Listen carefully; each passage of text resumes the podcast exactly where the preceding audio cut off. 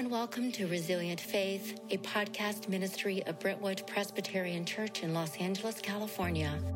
I'm Janice McQueen Ward, the worship elder at BPC, and I want to welcome and thank you for being here with us.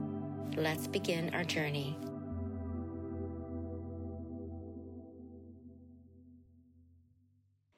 In preparation for time with friends and family and a season of thanks, Please enjoy our interfaith worship from 2021. Pastor Dave and Pastor Laura welcome Rabbi Gottlieb, and we are blessed with three messages of faith and thanksgiving. I want to start by reading a couple of scripture passages. The first from the book of Psalms, Psalm 133, verses 1 and 2. How good and pleasant it is when God's people live together in unity. It is like precious oil poured on the head, running down on the beard, running down on Aaron's beard, down onto the collar of his robe.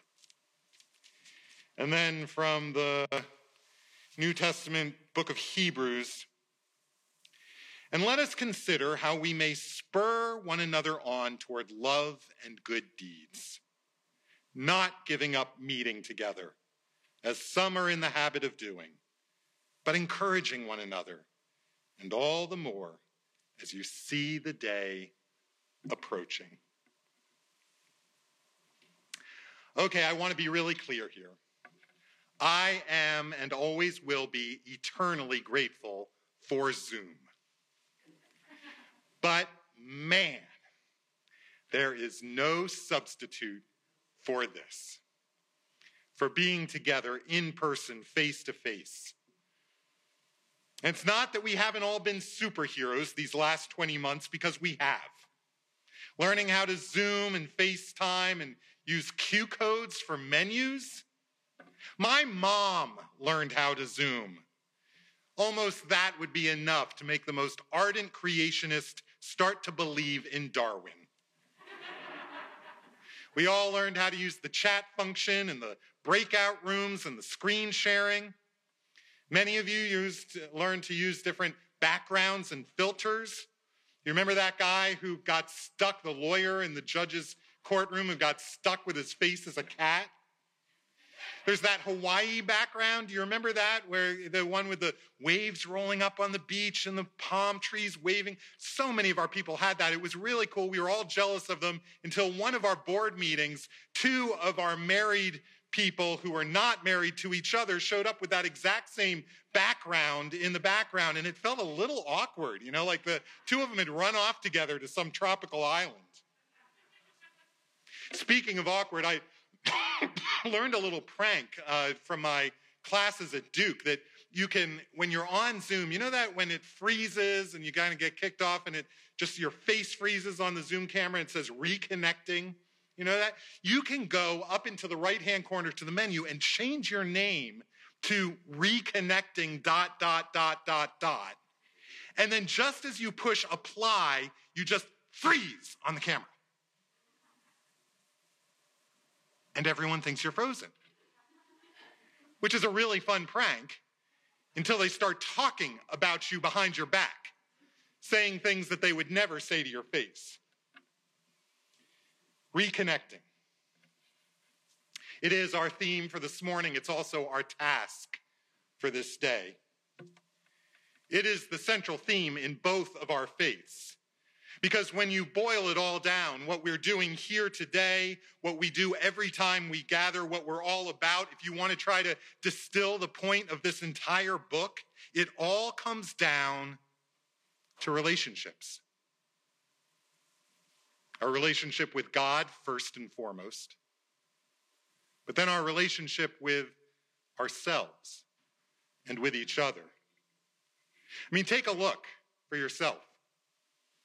Every book, every chapter, every verse in this book is about one of those three relationships.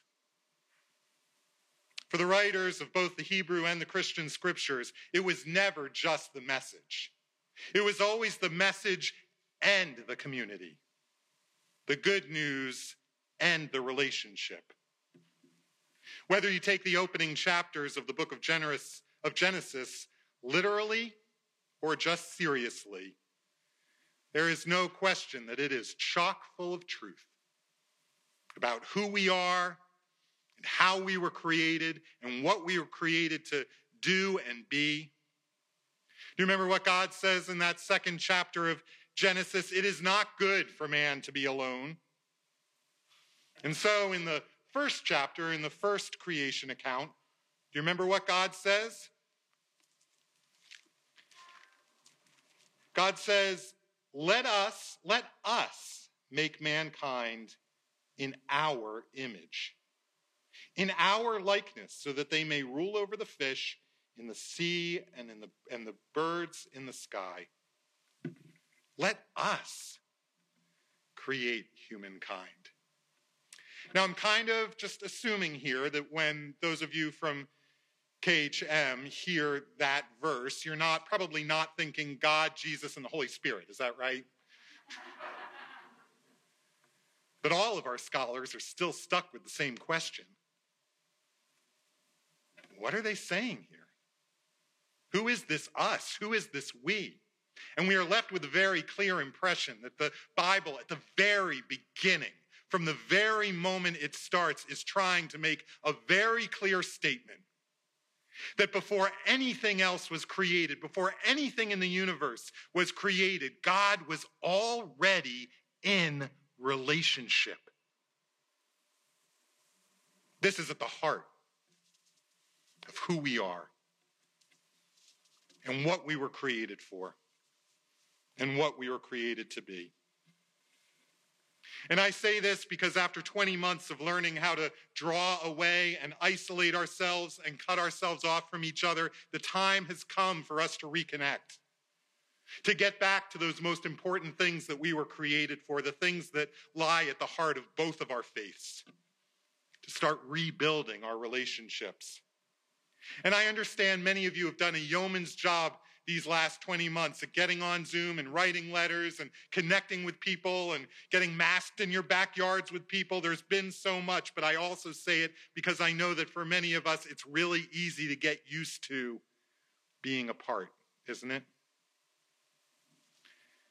Last week, I walked into the mall thinking I would start to do some Christmas shopping, and I walked right back out thinking, I'll just do all my shopping online this year. I've been missing all of our staff desperately, but now as people are starting to come back to the office, I'm thinking, wow, I got a lot more done when no one was interrupting me.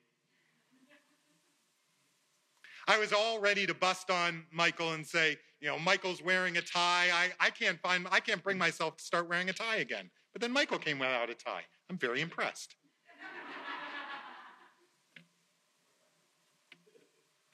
Many of you are going to be having in person Thanksgiving dinner again for the first time in two years. And it's going to take some work. And I don't mean just in cooking the meal, but being together. I think if we're realistic, it's always a lot of work to be together, right? With weird Aunt Susan and strange Uncle Rufus. Especially in these days when even our own family members are arguing and debating about politics and vaccines and mandates and masks. But this is the work of our lives. This is what we were called to and created for. This is the central theme at the heart of our lives and our faith. It is these relationships, reconnecting with God and then with ourselves and each other. Because when all is said and done, the thing that we are most thankful for this Thanksgiving Day, when it all boils down, it is our relationships. May we always be a church and a synagogue that makes choices that prioritize relationships and building community in these fraught and pregnant days. Happy Thanksgiving, everyone. Amen. Jews are small in number, maybe 16 million now worldwide. In fact, at long last, Jews have recouped their population base equal to what it was prior World War II. now at 16 million, still a minuscule fraction within a 1% of the world's population. Very, very small. And as small a number as Jews are, they are geographically and racially diverse. There's an assumption that Jews look a particular way. It's just not true. Judaism is not a race. Many differences in practice differentiate Jews, much like Christians. But there are certain rituals that unite Jews, one of which is that every Saturday, every Sabbath, bear in mind, as I like to point out, Shabbat or Sabbath does not mean rest. The Hebrew is Shavat. It, that's the root. The Hebrew root means pull back, cease. Rest is a component of the Sabbath, but it's not the primary focal point. So, as diverse as Jews are, there are rituals that unite Jews, one of which is Shabbat. And on Shabbat, small a number that we are, Jews essentially read the same portion of Scripture that is prescribed every week. So it doesn't matter if we're here in Brentwood, it doesn't matter in Santa Monica, it doesn't matter in New York, it doesn't matter in Buenos Aires. Jewish communities, wherever they are, are reading the same section of Scripture. Last week, the prescribed reading derived from the book of Genesis, beginning with chapter 32. And I would, not now, but at a later time, turn your attention to it because it's a fascinating intriguing, and also difficult, challenging section of text. It tells of, and here's the operative reconnection, the reconnecting of two twin brothers, Esau and Jacob. And this is significant. It's a reconnecting of two twin brothers after a 20 year lapse.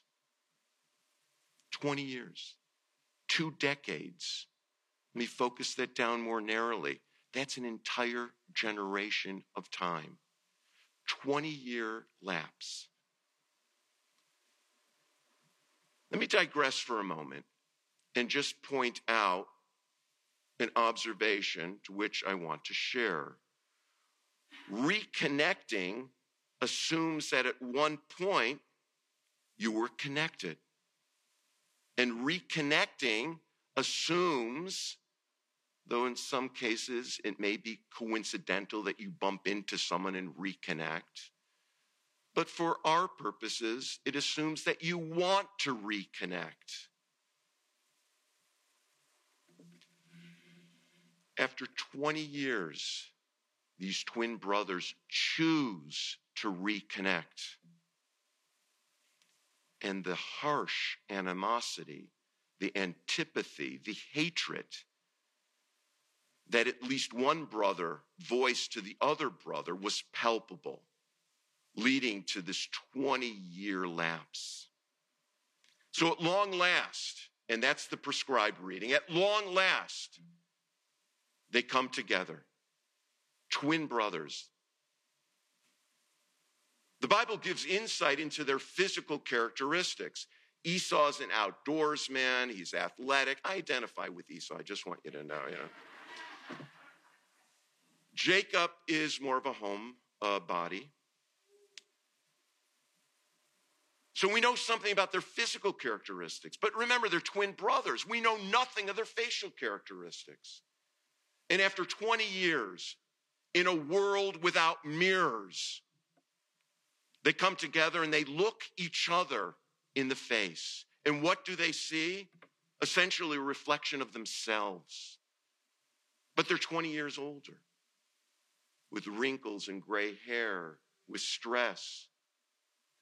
They've been blessed with children and how children, I realize not everyone has children by choice or by circumstance, but raising children.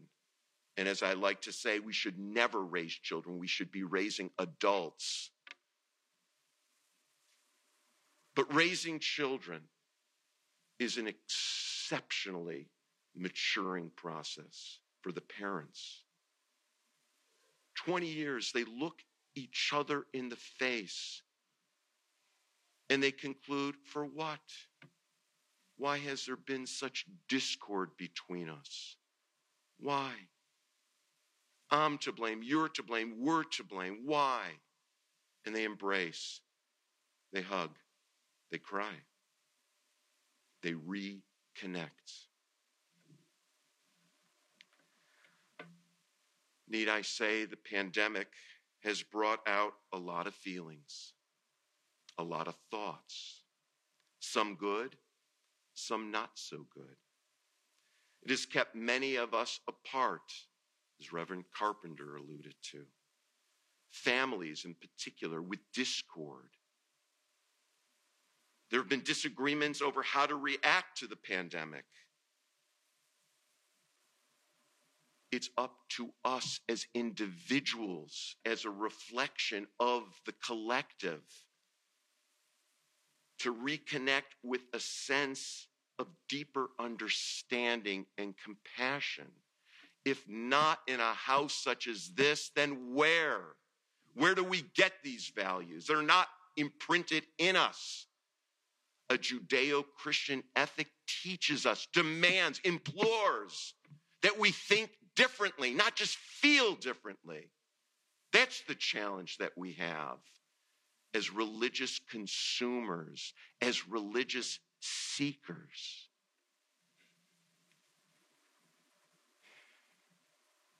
Furthermore, need I say, at the risk of sounding simple and platitudinal, let's not allow for our political differences to divide us. If we talk about inclusivity, doesn't that include political differences? It certainly includes religious differences, social differences. Let it never, and I mean never, form this inseparable wedge that prevents us, most importantly, from reconnecting. May it be so. May it be so. And together and humbly can we say, Amen. What it's like to reconnect with family after a long time, even if there has, even if, even without a rift, the amount of effort and energy that gets put into it. So, um, if this might sound familiar to some of us, Jacob looked up and there was Esau coming with his 400 men. Okay, maybe not that part, but he had divided his children among Leah and Rachel and the servants, and he, you know, put them in order. And Jacob himself went on ahead and bowed down to the ground seven times as he approached his brother. He was very nervous, very scared. But Esau ran ran to meet Jacob and embraced him. He threw his arms around his neck and kissed him, and they wept. Then Esau looked up and saw his family and said, Who are all these people? And Jacob said, These are the children that God has given your servant, me, your servant. And so he introduced everybody, and everybody bowed down, and Jacob and Esau asked, What's the meaning of all these flocks and herds, all these animals? And, and um, Jacob said, These are for you. So if you're looking for gifts to bring your family for the holidays, I suggest flocks and herds. That's what the Bible teaches us. And Esau said, No, no, no, I have plenty, I have plenty. And Jacob said, No, please, please, please. I've found, if I have found favor in your eyes, accept this gift from me. For to see your face is like seeing the face of God, now that you have received me favorably. Please accept the present that was brought to you, for God has been gracious to me, and I have all I need. And because Jacob insisted, Esau accepted. So, has anybody had a reunion like that? Or perhaps a reunion like that in the past five or six months after being separated for so long. Okay, maybe not with the threat of violence because you stole your brother's birthright from your father, but, you know, well, I don't know your business, but I hope you didn't have any reunions hanging over your head with that kind of fear. But ever since the COVID vaccine became available to adults and it felt safer to travel, I've had a few reunions like this one. Not so much with the flocks and herds, but for those who don't know, my family is in Texas, and when God called me to Los Angeles to serve as associate pastor here over two years ago, we didn't know a global pandemic would prevent us from taking the otherwise easy flight back and forth. So I will say that I did feel a little nervous to be back together with family after so much time apart. What if the kids have forgotten about me? What if we've all changed and we don't like each other anymore? What if it's a terrible disaster? I got a little carried away, but um, you know, we all went a little cuckoo during COVID, so it's okay. But I will also clarify that I didn't steal any birthright blessings from my older brothers, and so it was a lovely reunion without the fear of death. But the family dynamics, they didn't change. They just lay dormant there for a while until we were reunited again. And then once we were back together, I realized, oh, those family dynamics are alive and well. Yes, they are. Nothing changed really. It was like we were able to pick back up right where we left off, for better or for worse. But there was definitely lots of kissing and hugging and embracing. And I certainly hope that all of us here have had that experience this past year and these past five or six months. And I also hope that we will have that experience again this holiday season. Reconnecting with family and friends over the past number of months has been such a blessing. Most recently, one of my brothers was just in town. I have three older brothers, and the middle one was in town with his family. And we had an epic couple of days. Disneyland on Monday, the Santa Monica Pier on Tuesday, Universal Studios yesterday. I don't know how I'm standing up here before you. It's been an amazing and exhausting and delicious trip. And they left this morning. They're on a plane as we speak. And I am both devastated and full hearted. Loving people fully is always an act of vulnerability.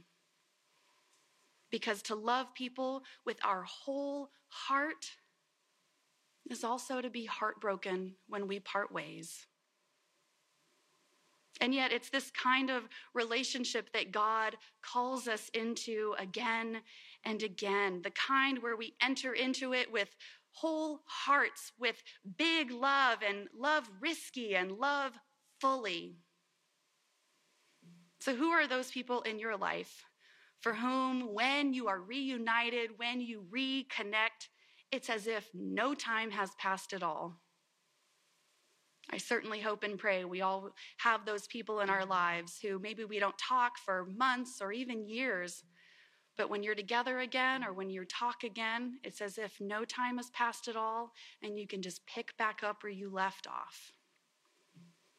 Maybe today, give them a call or send them a text and wish them a happy Thanksgiving and let them know how grateful you are to have them in your life. I certainly hope that this Thanksgiving that we will feel the abundance of God's love and reconnected with loved ones and feel both the fullness and the heartbreak of loving fully, just as Jacob and Esau did so many years ago. May it be so for all of us here and also for me.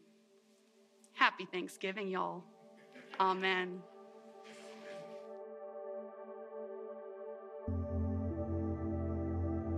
We are so grateful you have joined us and hope this episode helped fuel your mind, body, and soul. This podcast is produced by me, Janice McQueen Ward, and by Cameron Ward, who also created the music. Don't forget to leave a review and subscribe to our podcast and support us financially through the Give page of the BPC website. Until next week, go in peace and serve the Lord. Thanks be to God.